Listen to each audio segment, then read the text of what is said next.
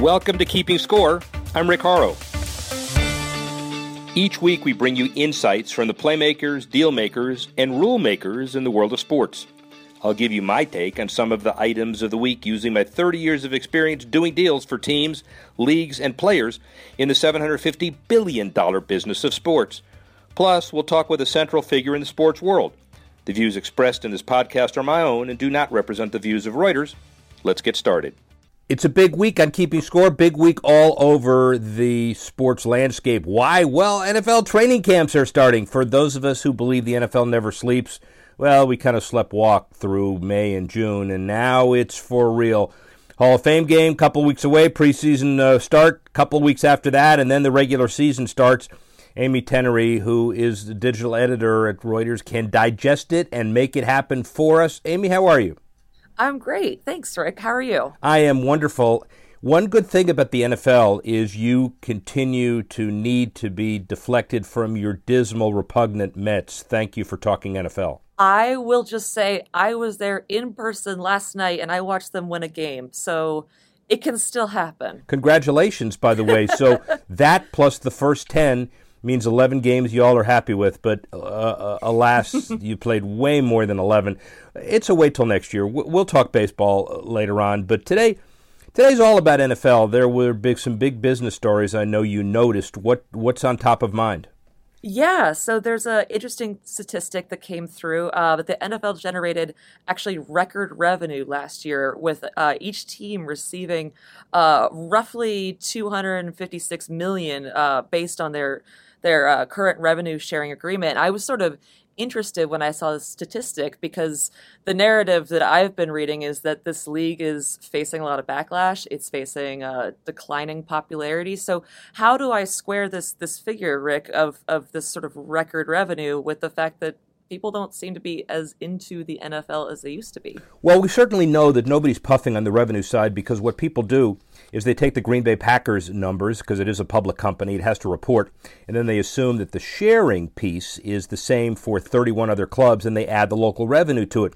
And one of the reasons why that's the case is eight and a half billion dollars from TV deals, road game revenue sharing, and other factors meaning a four and a half to five percent year over year increase. So we know that much of the revenue, despite the maligned NFL in the press circles, continues to go up.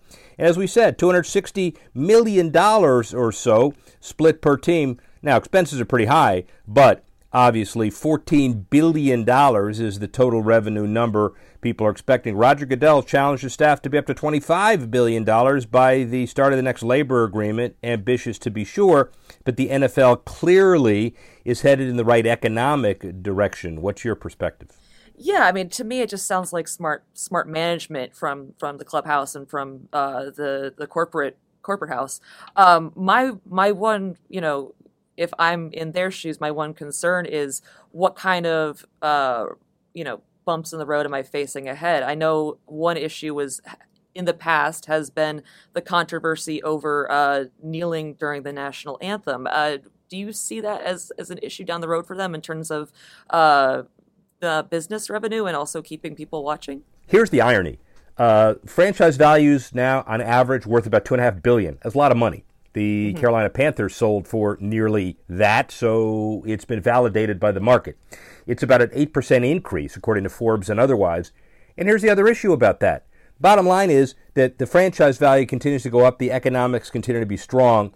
The uh, protests, clearly evident last year, grabbed a lot of headlines, but the NFL did create a committee. Malcolm Jenkins and other players said, let's figure out how to use up to $100 million and deal with the issues that we're protesting about juvenile justice, bail reform, and on and on and on. So, doesn't mean the protest shouldn't be continued. It does mean that the t- league has really listened, and it is, in, in essence, maybe unfortunate that there's a lot of the issue now over the policy of who kneels, who doesn't kneel, and we thought in many ways we're behind that. Maybe it takes a president tweeting about a $40 million commissioner to keep this elevated, but it's not going away as much as, in my mind, it probably should, given the fact that there's really been some action on top of it. What do you think?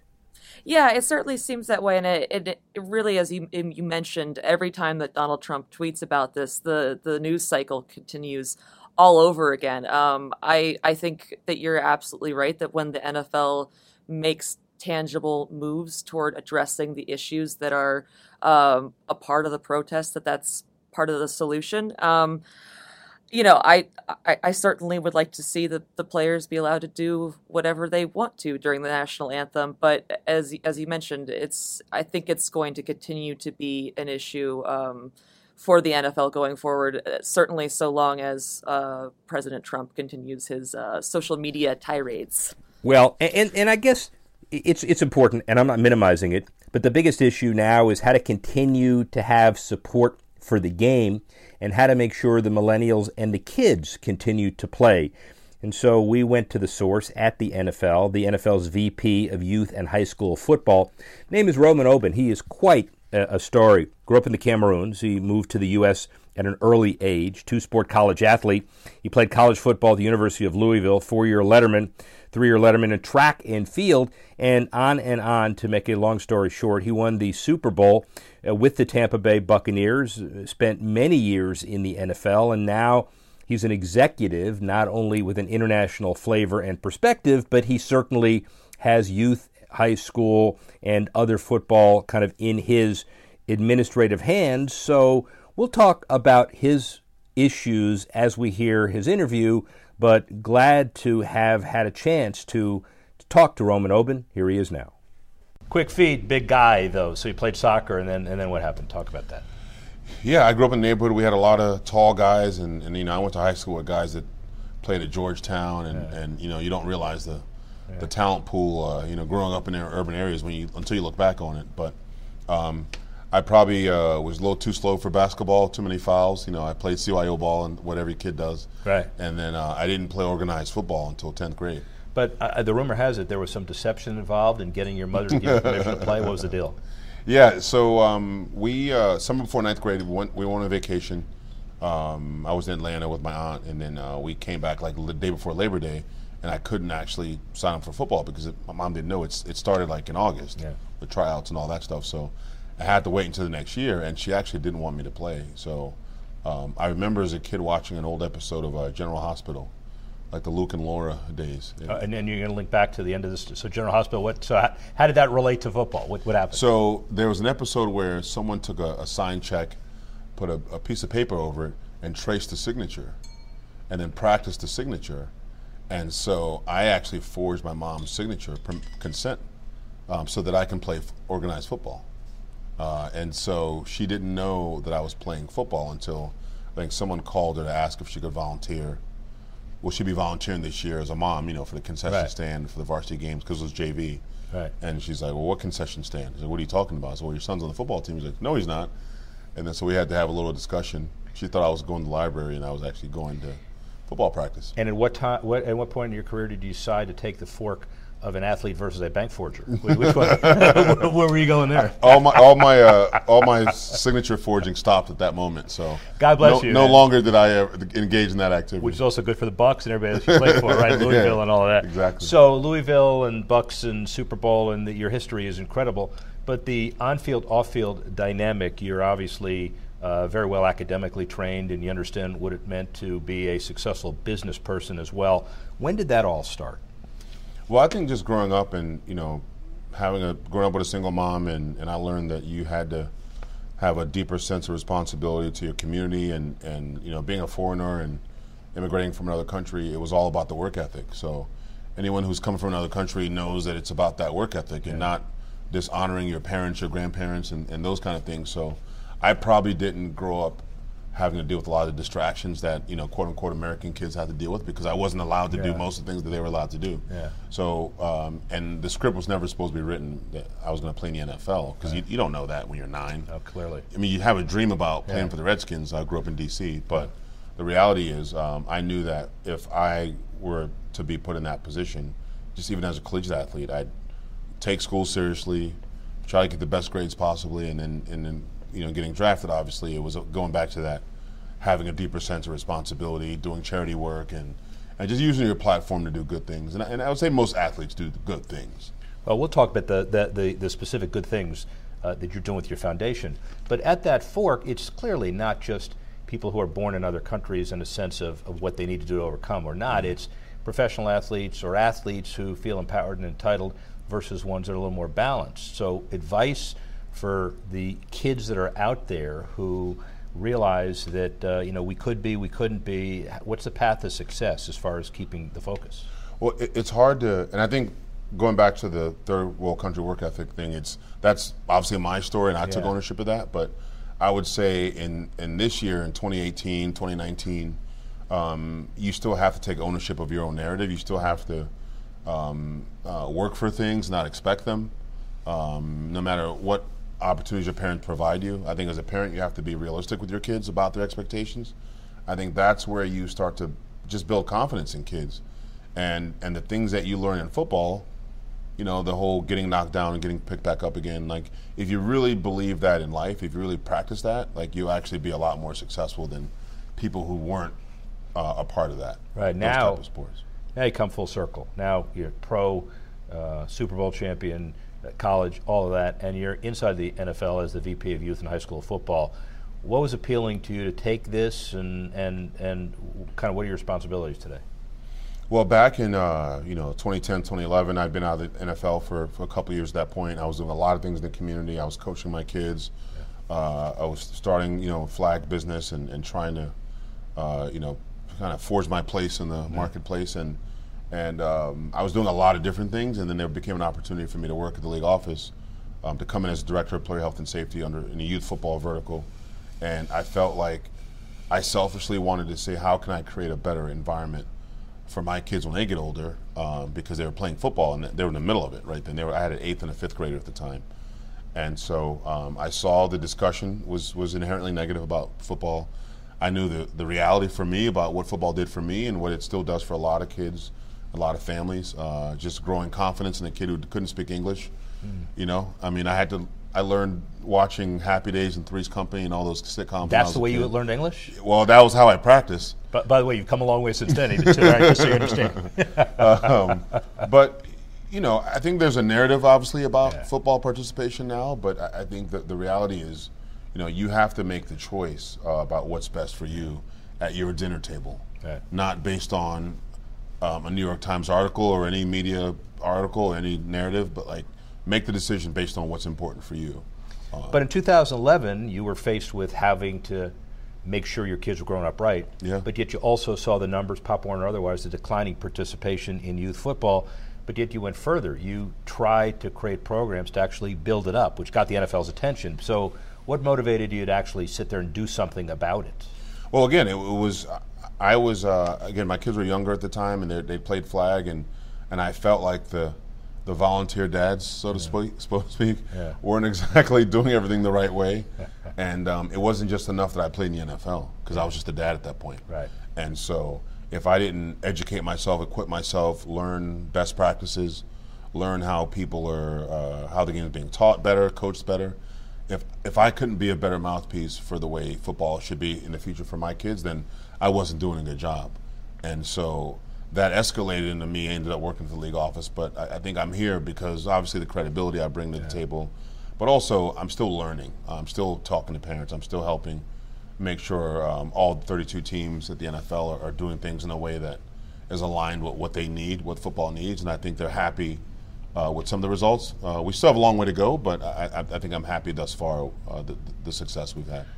Well, the learning is difficult even if the situation was static, but yet we all understand over the last seven years since 2011, all of the discussions about the safety of football and yeah. the, some of the new scientific evidence. And always said that the NFL has attempted to be one step ahead of the science, which is a great goal, but it's easier said than done. So, is football safer today than it was before? What's your general take on that issue?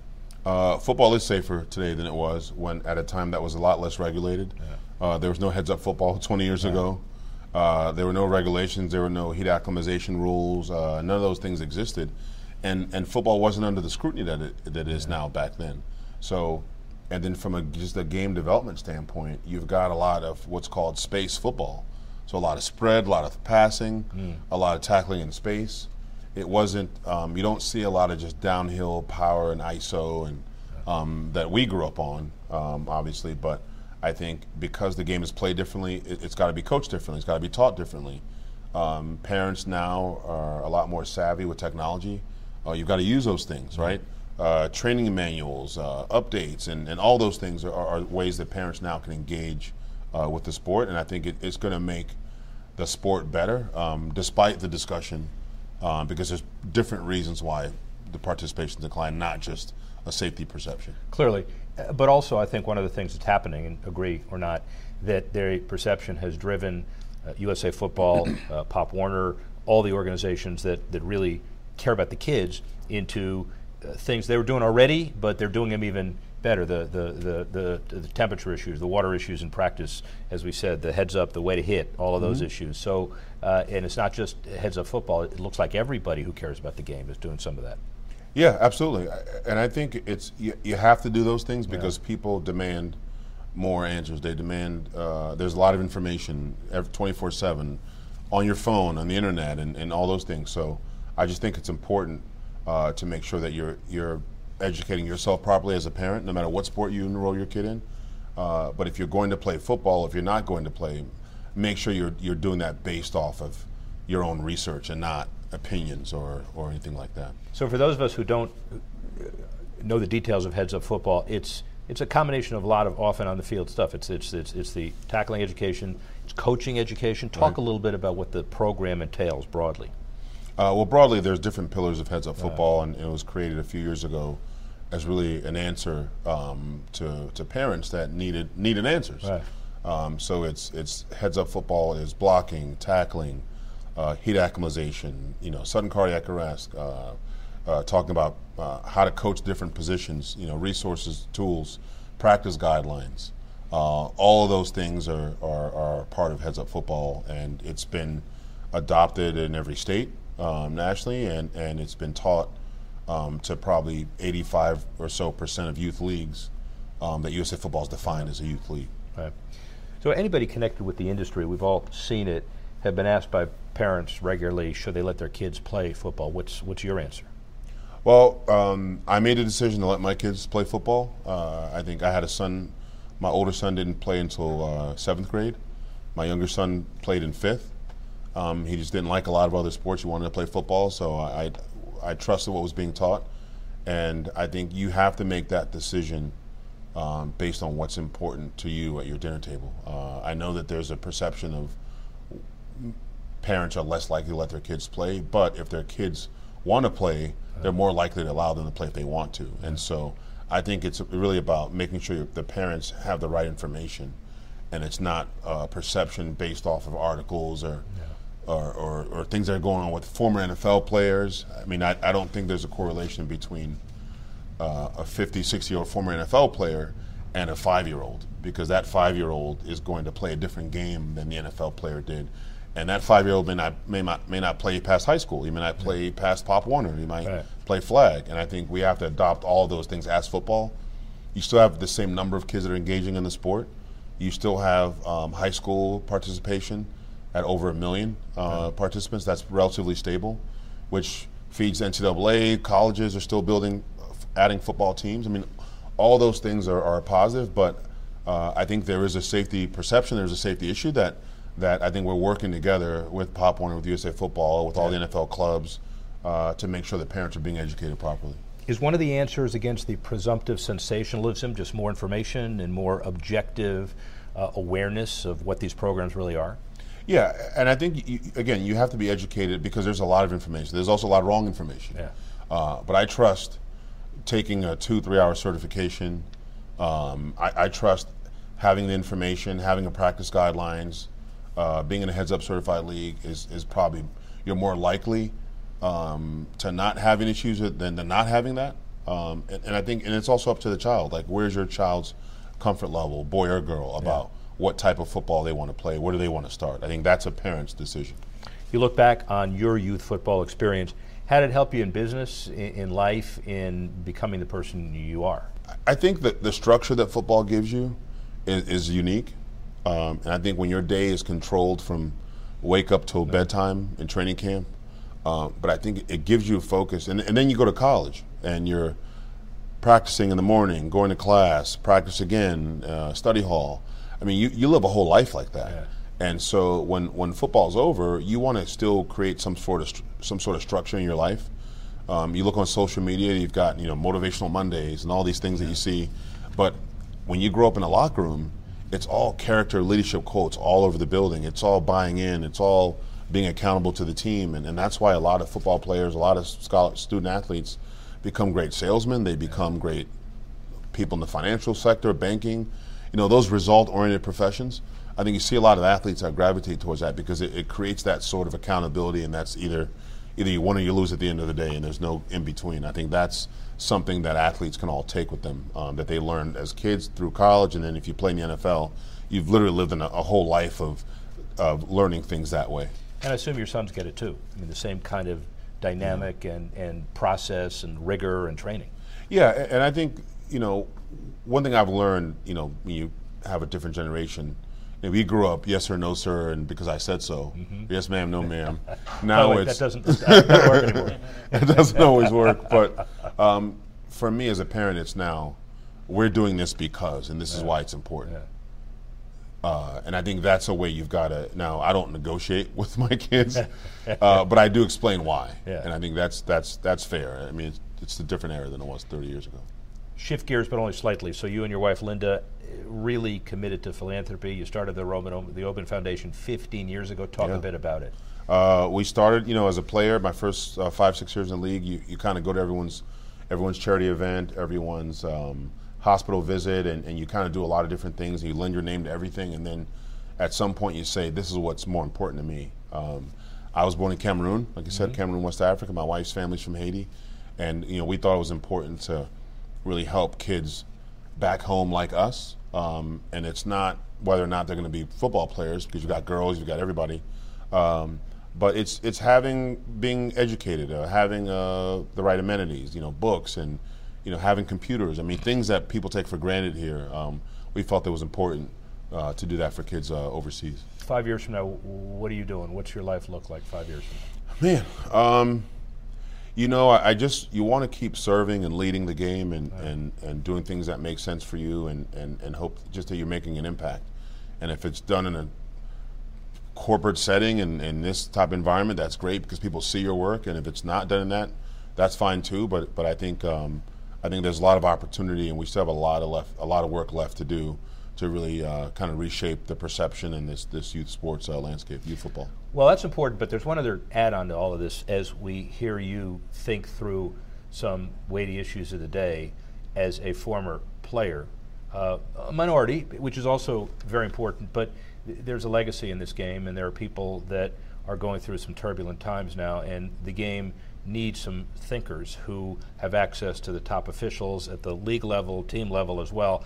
I assume you thought about a lot of that as well, as Yeah. far as the, the league and what it means. No, I have. I mean, I, I think the you know the game is important to me. Football is important to me. The uh, the NFL and this building is important to me, and, and I think it's it's important that we we're constantly doing things that evolve the game, and, and we're, we're we're ahead of the challenges, and not reacting to them.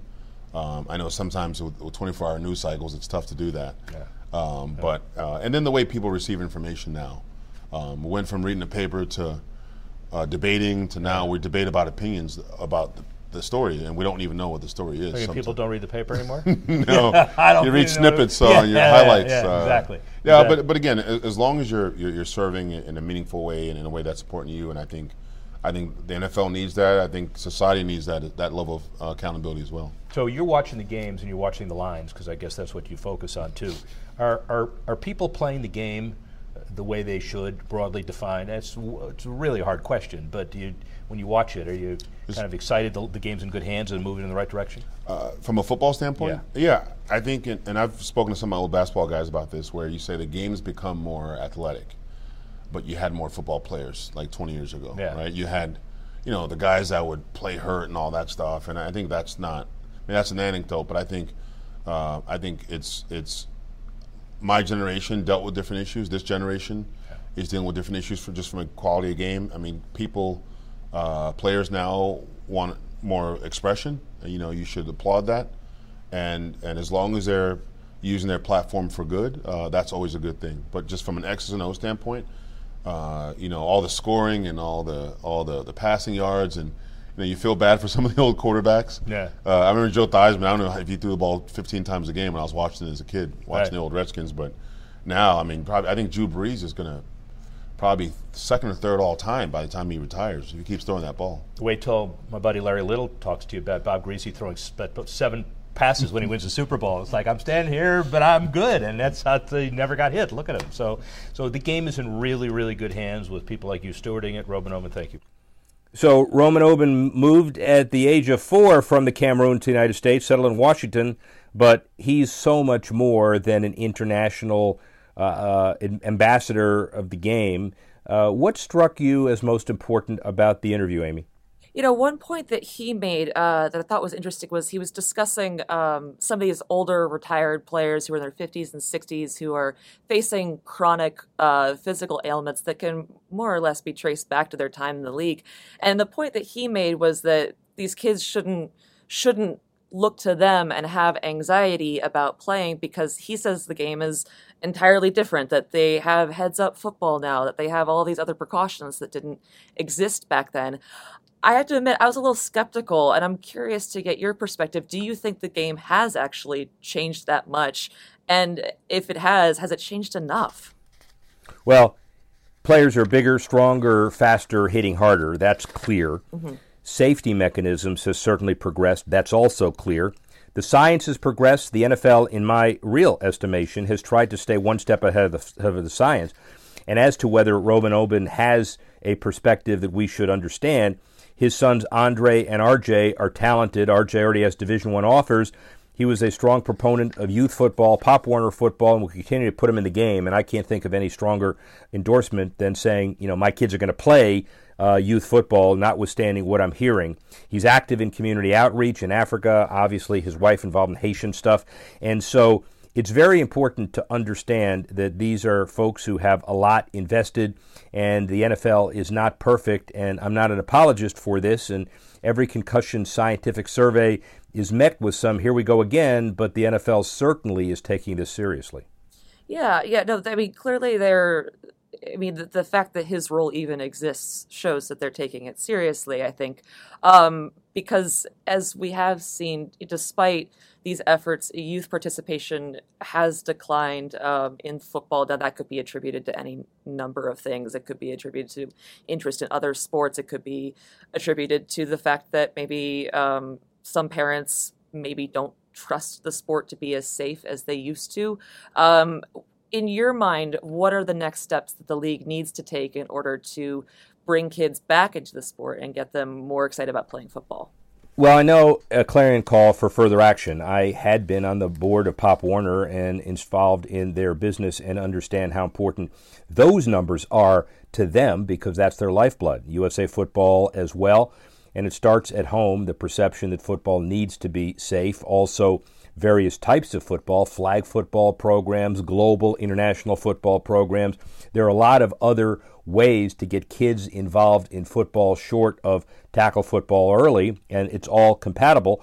And the other piece of this is that the media has to be active, not talking about positive publicity. I'm now talking about media platforms, the the idea of internet vignettes, um, what the NFL means, uh, kids' education, both male and female. So it starts not only with the safety issues, but it also starts with immersion of NFL at a young age because it's a competition. Roman Oben admitted that it's now the fact that youngsters have so many other choices now, and it's not just football, but it's also how you play and how you watch. And we have the same issues when we talk about youth tennis. We'll talk about it at the U.S. Open and basketball and others. How do you make sure that athletes continue to come to the game and strive and thrive? And I think that'll be one of the big issues as we move forward. For now, Amy, thanks for your opinion. And obviously, Roman Oben, very important, very significant. Rick Horrow, keeping score. See you soon.